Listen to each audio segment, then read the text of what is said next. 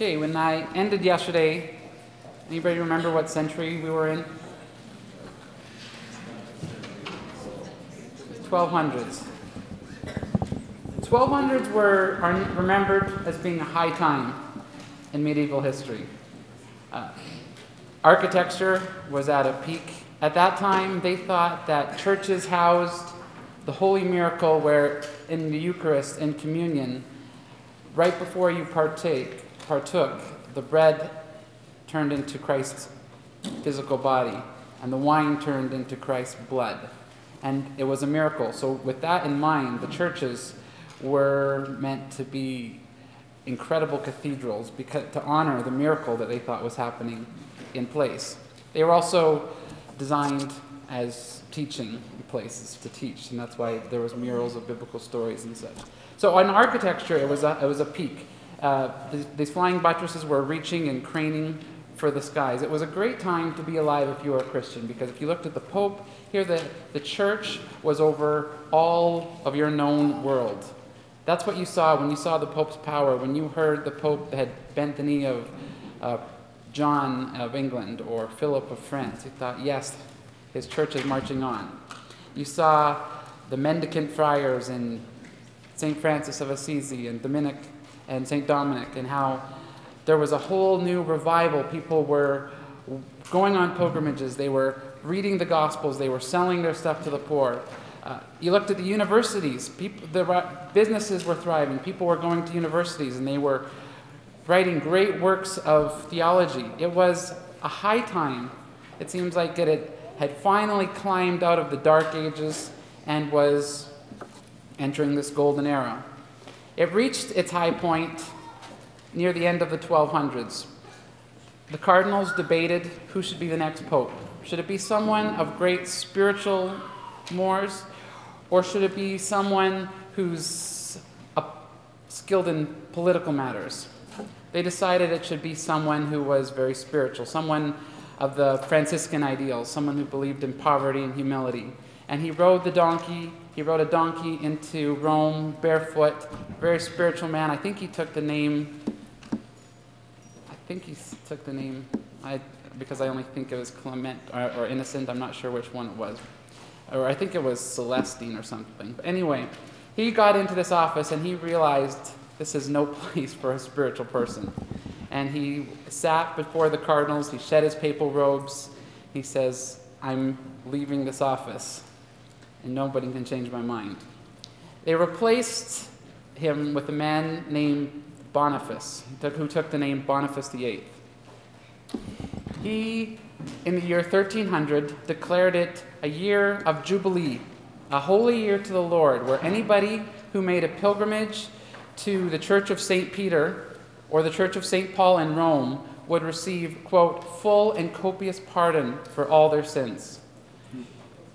At a time when you thought you were forgiven for your sins up till baptism, Christ's blood in the medieval mind wiped away all eternal sins, but any sin committed after baptism required a temporary punishment that you could work off either through uh, sacraments or penance or pilgrimage or, or giving alms, or uh, if you didn't, purgatory. So you didn't want a long time in purgatory. So to hear that you could get a, chance to have all your sins wiped away, needless to say, uh, throngs poured into Rome.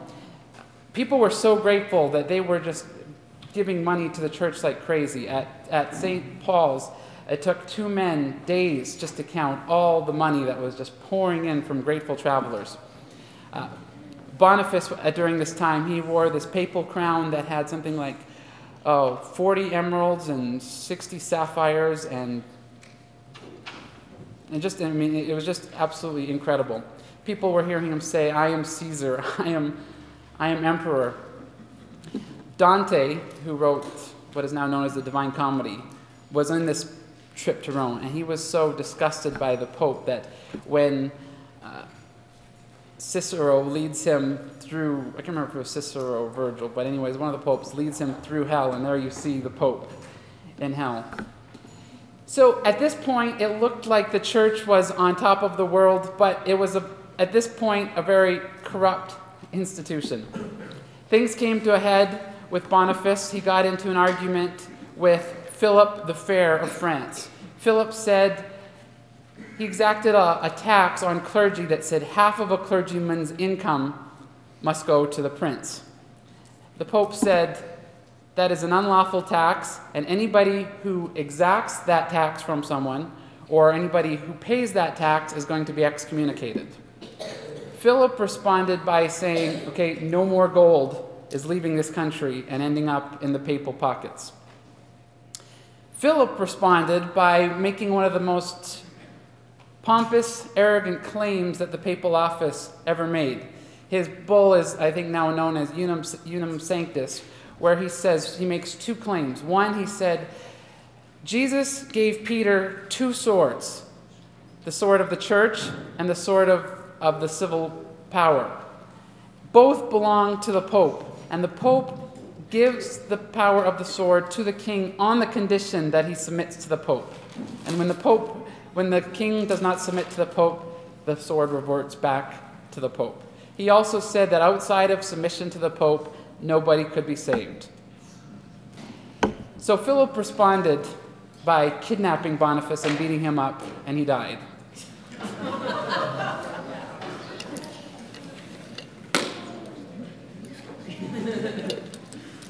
One of Philip's servants says, The Pope, my master's words are made of steel. The Pope's words are just mere words. Someone said of Boniface, he entered the office like a fox, he ruled like a lion, but he died like a dog. There was another pope who had a very brief time in office. We're now around 1305. The next pope was a man from France who never set foot in Italy the whole time he was the pope. This started what the Catholic Church now refers to as the Babylonian captivity.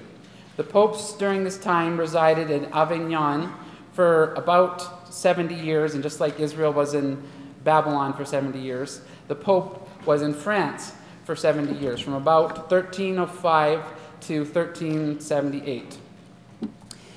During this time, the Hundred Years' War started between France and England, which went on for well over 100 years. It started because uh, one of the early successors to William the Conqueror was a Frenchman who owned land in France. I explained this briefly yesterday. Uh, so this person was the King of England, but he also had vast land holdings in France, which made him a vassal in the feudal system of the French king. And this tension went on, and in the Hundred Years' Wars, England kind of invaded France to try to claim this for them. Now, England had the cutting edge military technology of the time, which was the longbow. The longbow shot much further than the French crossbow.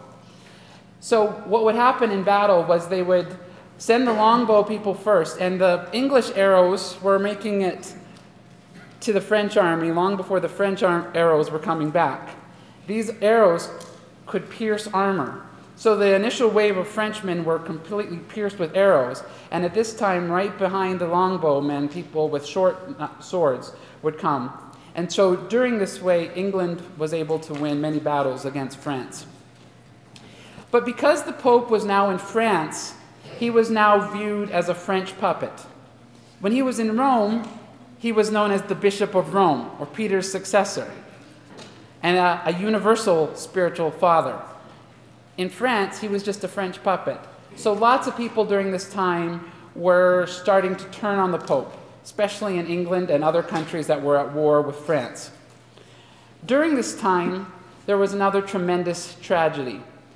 On, in 1347, there was a, a ship, a trade ship. There was an extra passenger on board that nobody noticed. It was a rat carrying the fleas that were infected with the bubonic plague. And when this ship pulled into, I think it was Sicily, all of the soldiers, all of the passengers on the ship were either dead or nearly dead, and everybody on that ship died. For the next three years, the bubonic plague, or is now known as the Black Death, swept through Europe. and there's estimates of anywhere from 30% to 50% of, of Europe died. Some small communities were wiped out completely, they just disappeared. Everybody was gone. In Constantinople, 88% of the, of the population died. You would start to feel a tickle in your throat, and you'd most likely be dead within three days. Sometimes you went to bed healthy and you woke up dead.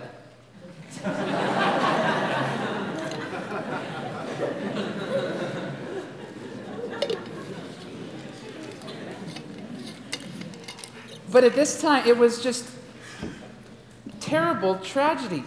People were tormented because you had no idea. This was completely indiscriminate, except for it seemed not to affect the Jewish communities as much. So horrible rumors started being spread about the Jews that they were poisoning the wells, and so people started massacring the Jews uh, to try to stop the problem.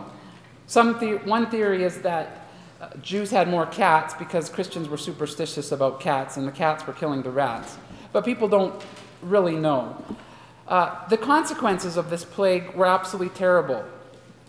The spiritual leaders, the bishops, the pastors were abandoning their communities. People were growing completely isolated. Parents were leaving their kids abandoned. Nobody wanted to die. It was complete, everybody was becoming completely isolated. There was a group of people called the flagellants who were whipping themselves.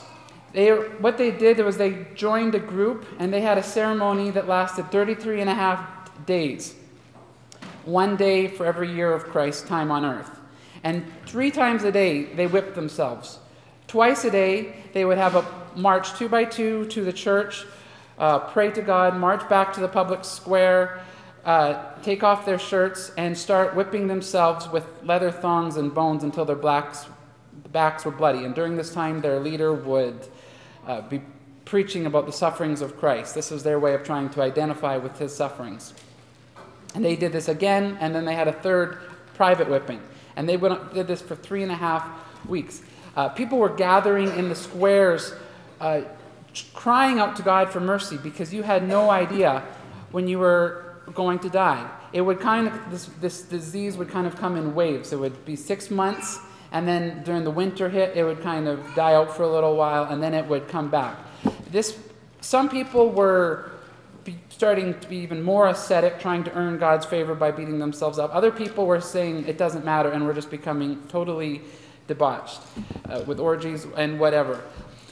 There was also the problem of all this free housing, free livestock, free tools that were popping up as the population was just decimated. And so people were becoming gluttons and greedy and snatching up houses, snatching up tools, snatching up land. Uh, during this time, there was a young woman who was born by the name of Catherine of Siena. She was the 24th of 25 kids. When she was seven, she had a vision of Peter, Paul, and John.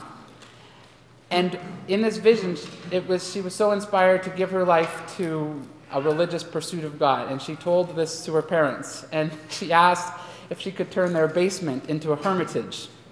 So they gave her a room in the basement that she locked herself up in and, and became, at seven years old, and became a little ascetic. She laid a wooden board down and she got a log for her pillow. She even claimed during this time to receive an invisible stigmata. Uh, St. Francis was one of the first people to apparently receive the stigmata, which is just when you start receiving the wounds of Christ. Uh, but she said they were invisible to keep her humble. Um, but her parents tried to marry her off, and so she cut off all her hair so she'd be less attractive. At 16, she joined a, a branch of the Dominican order. This branch allowed her to stay at home and study. She became well versed in the scripture and the early church fathers. She just devoted herself to study and the care of the poor and the sick. Whenever uh, the plague would sweep back through her community, she would be out there serving people. At the age of 20, she had a vision where she became married to Christ. And apparently, in this vision, Christ even gave her a ring. And for the rest of her life, she's claimed that this mystical union with Christ gave her the strength to persevere for what she did. She also had a real heart for reforming the church. And along with the understanding of the time, she was grieved to see the spiritual leader in France instead of where he was supposed to be in Rome. So she traveled to Pope and pleaded with him to come back to Rome. And whether it had any effect, I don't know, but within a year, he had made his way back to Rome. But the Pope who came back to Rome died within a year. So now it came time to elect a new Pope. The cardinals, from all their times of being elected in French, in France, were Frenchmen. The people in Rome were terrified that the cardinals would elect another French pope. So they put them in a building. Before they got into the building, they searched to make sure there was no exits, and they locked the cardinals in the church. And they said, You are not coming out of there until you elect an Italian or, French, or Roman pope. So they elected an Italian. His name was, I think it was Urban. Um, We'll call him Urban if he wasn't Urban. Urban was a reformer, and he started having strong dictatorial ways, and the, card, the French cardinals were absolutely appalled. So they said, This ordination or this election of the Pope is invalid because we were forced into it. We didn't actually discern the Spirit's will, we were just pressured into this. So they elected a second Pope. Urban responded by appointing his own college of cardinals. So now the church had a huge crisis on their hands.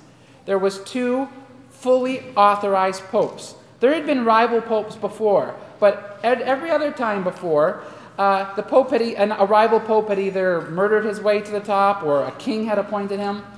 But it was never the divinely sanctioned way of appointment. But now, the divinely sanctioned way of appointment had appointed two rival popes one pope ruling from Avignon, and one pope ruling from Rome. And this started becoming a huge problem for Christendom because the pope was your spiritual leader in so many different areas. This was splitting communities right down the middle, dipping to the side and debating who's our spiritual authority here. Uh, England was, of course, siding with the one in Rome. Scotland was, of course, siding with the one in France because he just could never pick the same thing that the English picked. And this problem was continuing. I mean, these popes were selling taxes. Uh, I, a little, let me back up a little bit. While the pope was in France, he was, grow, he was growing hatred for himself because now that he was in France, he didn't have the, these papal states for all the revenue that was coming in from all the lands he owned in Italy.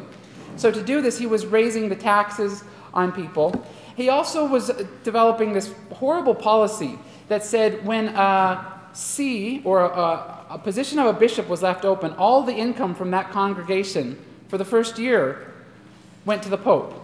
And if the position was never filled, it just kept coming to the Pope. So the Pope was doing two things. He was moving bishops around to leave the, so that there would be lots of first years of income coming in.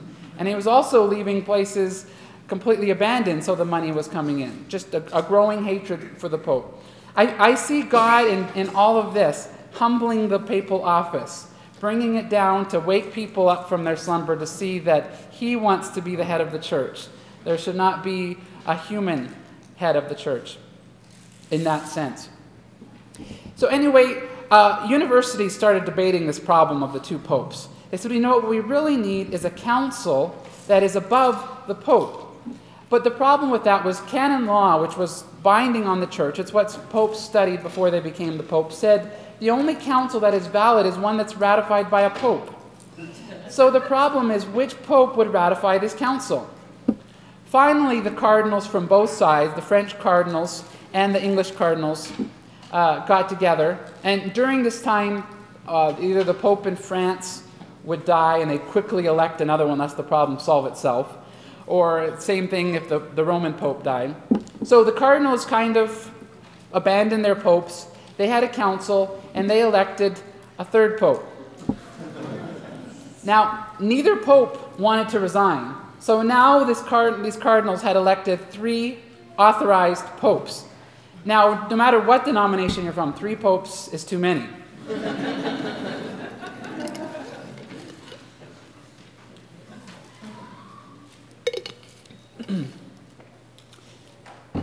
this problem continued. One pope started selling indulgences to wage crusades on the other popes. Uh, it was just getting to be dramatically ugly.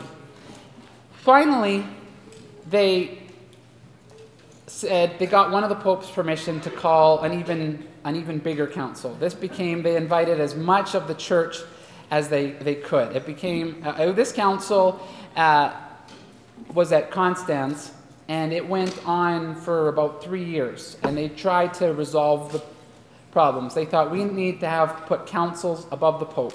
This time they elected a fourth pope, and this one stuck. The French pope uh, continued to claim he was proclaim he was pope until the day he died, but no one paid attention to him. The Roman one, uh, I think, was captured, and the alternate third pope finally stepped down. But this fourth pope, when he was elected, immediately repudiated the power of the council because if the council can give, the council can take away. So this was the mess of the church. Now, in England, Wycliffe, who was one of the greatest theologians of his time and recognized at that, was appalled by what was going on in Christendom. And he started teaching radical ideas on three areas on the church, on communion, and on the scriptures. His views on the church were that there is a, an invisible body of believers based on the elect that Christ is the head of. There's also a visible institutional or militant church, and they don't, they don't always line up. He also said that dominion or power over man, whether you're spiritual, have a spiritual office, or whether you have a secular office only comes from God.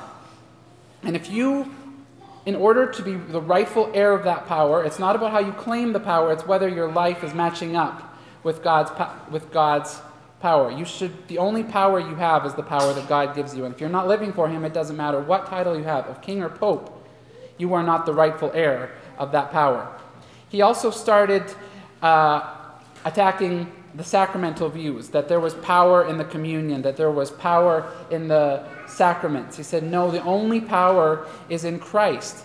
And the only power that you receive is whether your faith is genuine. It has nothing to do with the religious act. And for the scriptures, he started translating uh, the Bible into English. Now, people were, the church was appalled at this. You're making the Bible common, you're throwing the great pearls of wisdom and it's being trampled underfoot by the common swine. And he said, No. Uh, Moses heard God's law in his own voice, the apostles heard God's law in their own language. People always respond best when they hear God's law in their own language.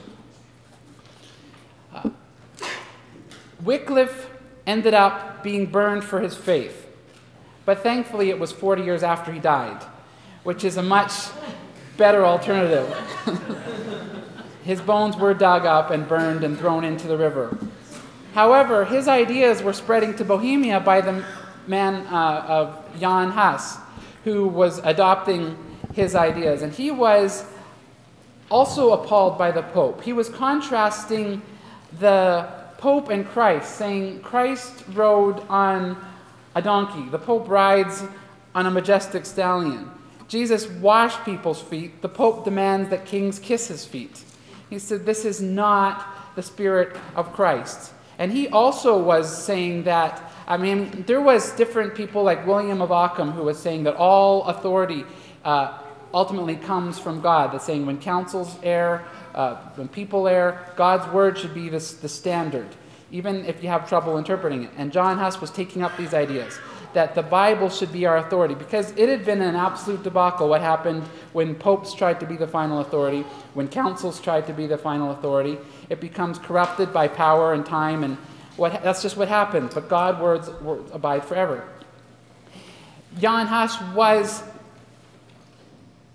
called to be um, critiqued for his views, and he was actually brought to the very council that resolved the Pope's dispute, the Council of Constance. He had been told that he would receive the king's protection, but when he was there, he was charged with all sorts of heresy, and they said, You must recant. And he looked at this list of charges against him and he said, I can't, re- I can't recant this because I've never taught this stuff. And they said, It doesn't matter. You just must confess, reject these ideas. He said, I can't reject these ideas because i have never taught them. Uh, they were, weren't after accuracy, they were wanting him to be a humbled man, that, to show that he had erred. And because he refused to cant, he was, he was burned at the stake. Uh, the popes, after the Council of, of Constance, were some of the most despicable. Uh, Jesus had totally left the building, so to speak, when it came to the Vatican. And what had replaced the Vatican was um, just unspeakable immorality, orgies. Uh, Alexander, the, the, the, I don't remember the number, but his, I mean, he had several mistresses. I mean, he was having, giving his kids different religious posts. And it was just, I mean, these men were wealthy. Uh, a lot of the, like the famous buildings from the time were built by the money that these popes had acquired. And that takes us right up to the Reformation. I mean, these popes were selling indulgences. This is the scene when Martin Luther stepped onto the scene that he was reacting against when he turned against the Pope and the power thereof. Uh, this was also known as the Renaissance period, where the ideal was to return to the glories of antiquity, and there was want, people wanting to be a well rounded figure. Uh, th- that sounded funny. But people wanted to be um, well skilled in all areas, is a better way to put it. Uh, Leonardo da Vinci was the, uh, was the classic man of this time. And they were starting to make man the center of reality, saying that he's the one we are aspiring to. So you start to see a surge in secular power. You start to see just the hint of the dawn of the Reformation. Wycliffe is known as the morning star of the Reformation. And this is where I have to leave the story, because this is where I stopped reading in all my books. and then I hope to pick up this story uh, in either next fall if George Tabor can't make it, or the, spring of 13. Craig says at the very latest, but God may have other plans. So that that is my goal. But before I end this, I want to just, um, I think, draw out a few lessons from this time of history. it's important that you be well versed in history because God is a God of history, and He has so many lessons to teach people from history. Satan, one of Satan's favorite tools, however, is history as well. Satan loves to cast doubt. Just like God likes to reveal himself through history, Satan likes to cast doubt on God's revelation through history. That's why a lot of history books are outright slams on Christianity, making claims like the only reason we believe in a Trinity is because corrupt men came to power and made it official church doctrine. That before Nicaea, nobody believed in the deity of Christ, and Gnostic Gospels were the ones that were probably the true Christianity if it wasn't suppressed by Orthodox people who came to power.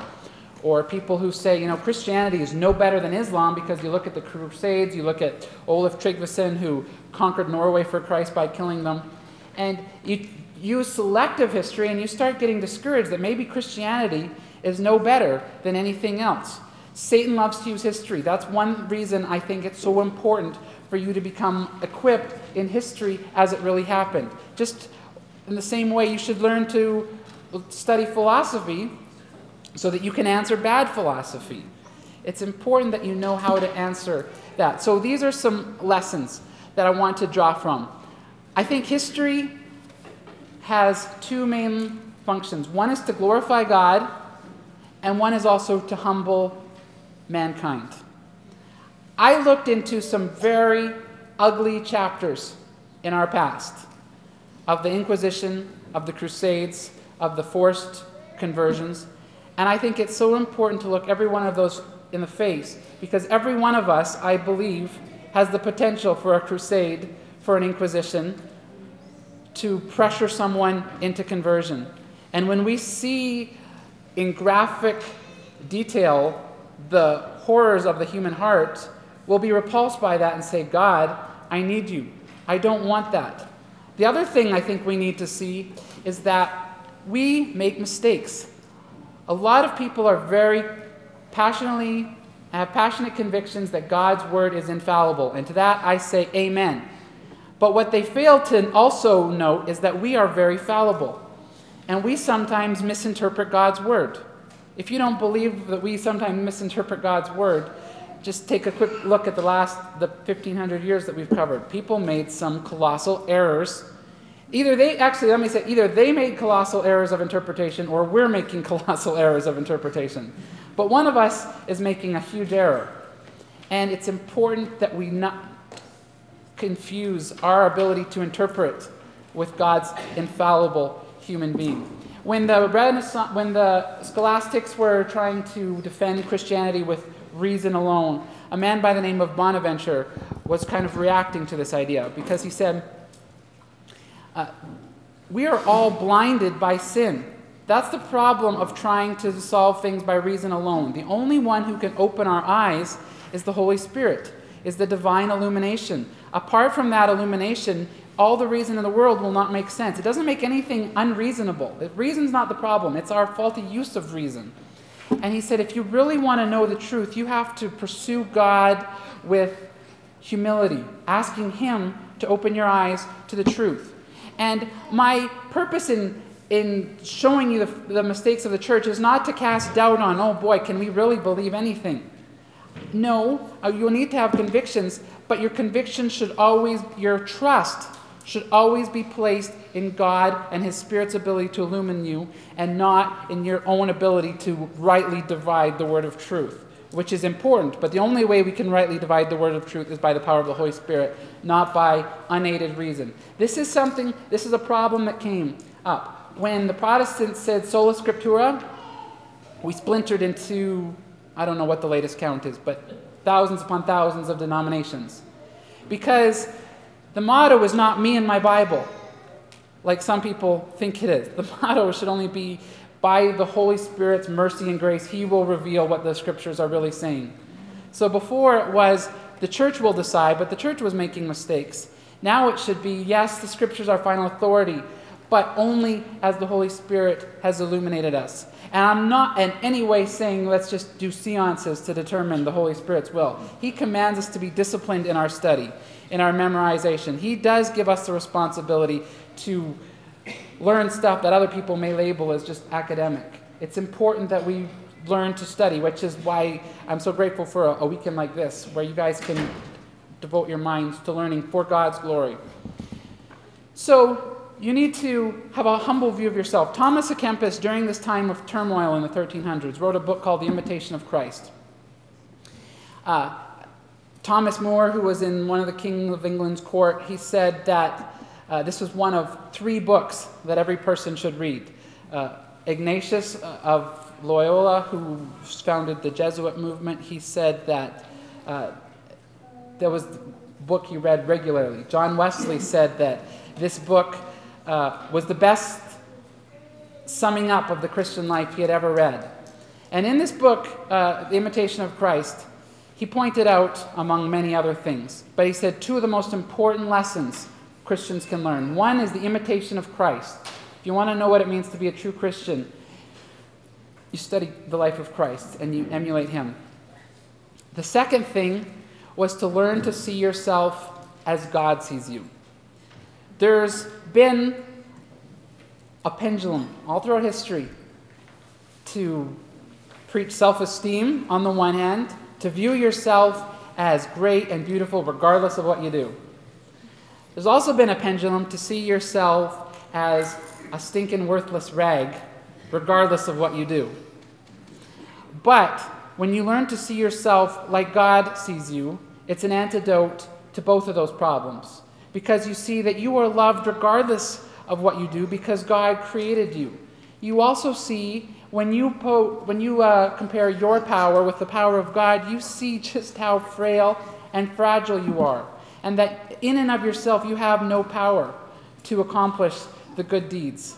So, those are a couple lessons. Another lesson of history is in light of this, put your faith completely in Jesus Christ for the forgiveness of your sins. We don't have official confession and acts of penance today. But we have a lot of informal acts of penance where we are still looking to our actions to clean up the mess we made. And some of us, that just continues to fail, and you just feel guilty until the day you die. A phrase that helped me so much was do not deny Christ the fruit of his cross. When you're wallowing in guilt and despair, you are denying the fruit that Christ is deserved for the terrible ordeal that he put himself. You must walk in freedom and forgiveness. This is what Wycliffe said. Beware of looking to anything else for your righteousness other than the blood of Christ. I have a sister in law, Katrina, who did not grasp that, and her life was full of constant turmoil. And she took her life. When Heidi and I were courting, I, I, I took Heidi to Cut Bank, and she met her dad there. And I went to the cemetery where Katrina was laid, uh, laid. And I just laid there thinking about her and her choice and everybody else who was in the cemetery and what they left behind. How each one of them had stepped into God's drama and had left the stage. Their time was over. And I thought, how fleeting, in light of God's grand redemptive drama, is our time on the stage. And you each have your time right now. What are you going to do with it? You are shaping history either by your inactions or your actions.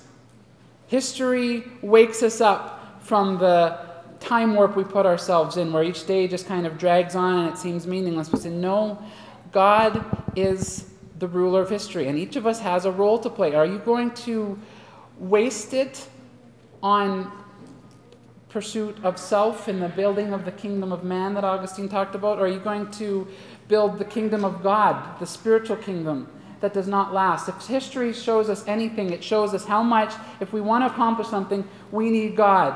Because power and wealth and time are all corrupting influences.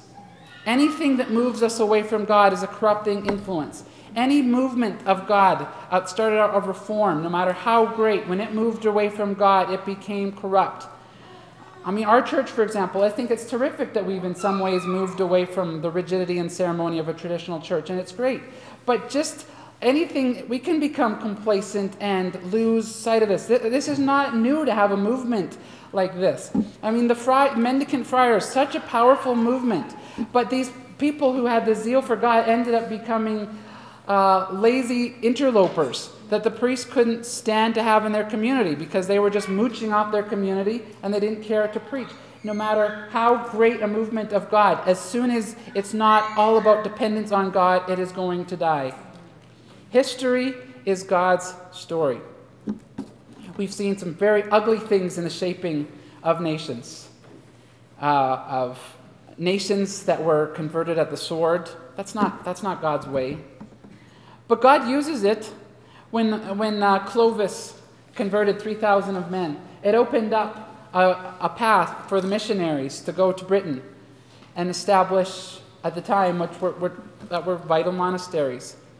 You know, we've seen the ugly army of God, the claim to be the army of God, the visible, sinful people only claiming God's power but not living in it but all throughout Scripture, there's also been a spiritual army comprised of men and women who are fighting for the earthly kingdom. And they're not fighting through arrogant words, through force. They're fighting through service, through sacrifice, through dependence on God's word. They're fighting on their knees rather than buckling people's knees. They're being stretched rather than stretching people on the rack. They're people that God is using. And lots of these people never get mentioned in the history books because one of the limitations of history is it's usually recorded by the wealthy and the powerful and the winners. Not all of it, much of it's recorded by other people. But when we look around and see that how Christ's kingdom has advanced, we see the fruits of the labor. And I implore each one of you to join that army that's fighting for, Christ's kingdom. That you don't waste your life in the pursuit of self. That God wants to use you. He, don't, don't look to politics. Don't look to your earthly governments. I think you've seen what happens in history. I'm not saying stay away from politics. No, politics is an act of service to your community. Pray for your leaders. If God calls you to enter a position of power, do so as a servant. Um, Bernard of Clairvaux pled, pleaded with the popes that he had endorsed for the office. He says, Remember, you're a steward of this position, you're not an owner. There's no poison like thinking you're the owner of this power. And the popes didn't hear his warning. But it's the same way. God wants to use you. And if, as you serve, He's going to give you positions of power and influence. Always be a servant. Always follow Christ. Always use the power that He's given you. And always see what we can turn into. Don't forget the Inquisitions. Don't forget the Crusades. Don't forget the ugly stuff because it's in every one of you. When you fall away from God, that's what you could become. Thankfully, you will probably not be put in the trends of history where you will be the one persecuting someone like that, but you may be persecuting your friends, alienating your commun- people in your communities by an, a desire that and, and actions that do not honor God. So, to close, I just want to lift up the God of history, and that our response to this should be to worship our King. In the midst of the persecutions of the first century, God gave the church the book of Revelation, which has been so misused all throughout history and trying to. It's a classic exercise in missing the point of what Revelation is about. It's about the revelation of our King, who, no matter who is in control on the earth, we have a king who's above all the other nations. And no matter how bleak the political circumstances look, no matter how bleak your institutional local community church looks, there's a king that you can serve because his victory is assured. This is your time, people. Don't waste it.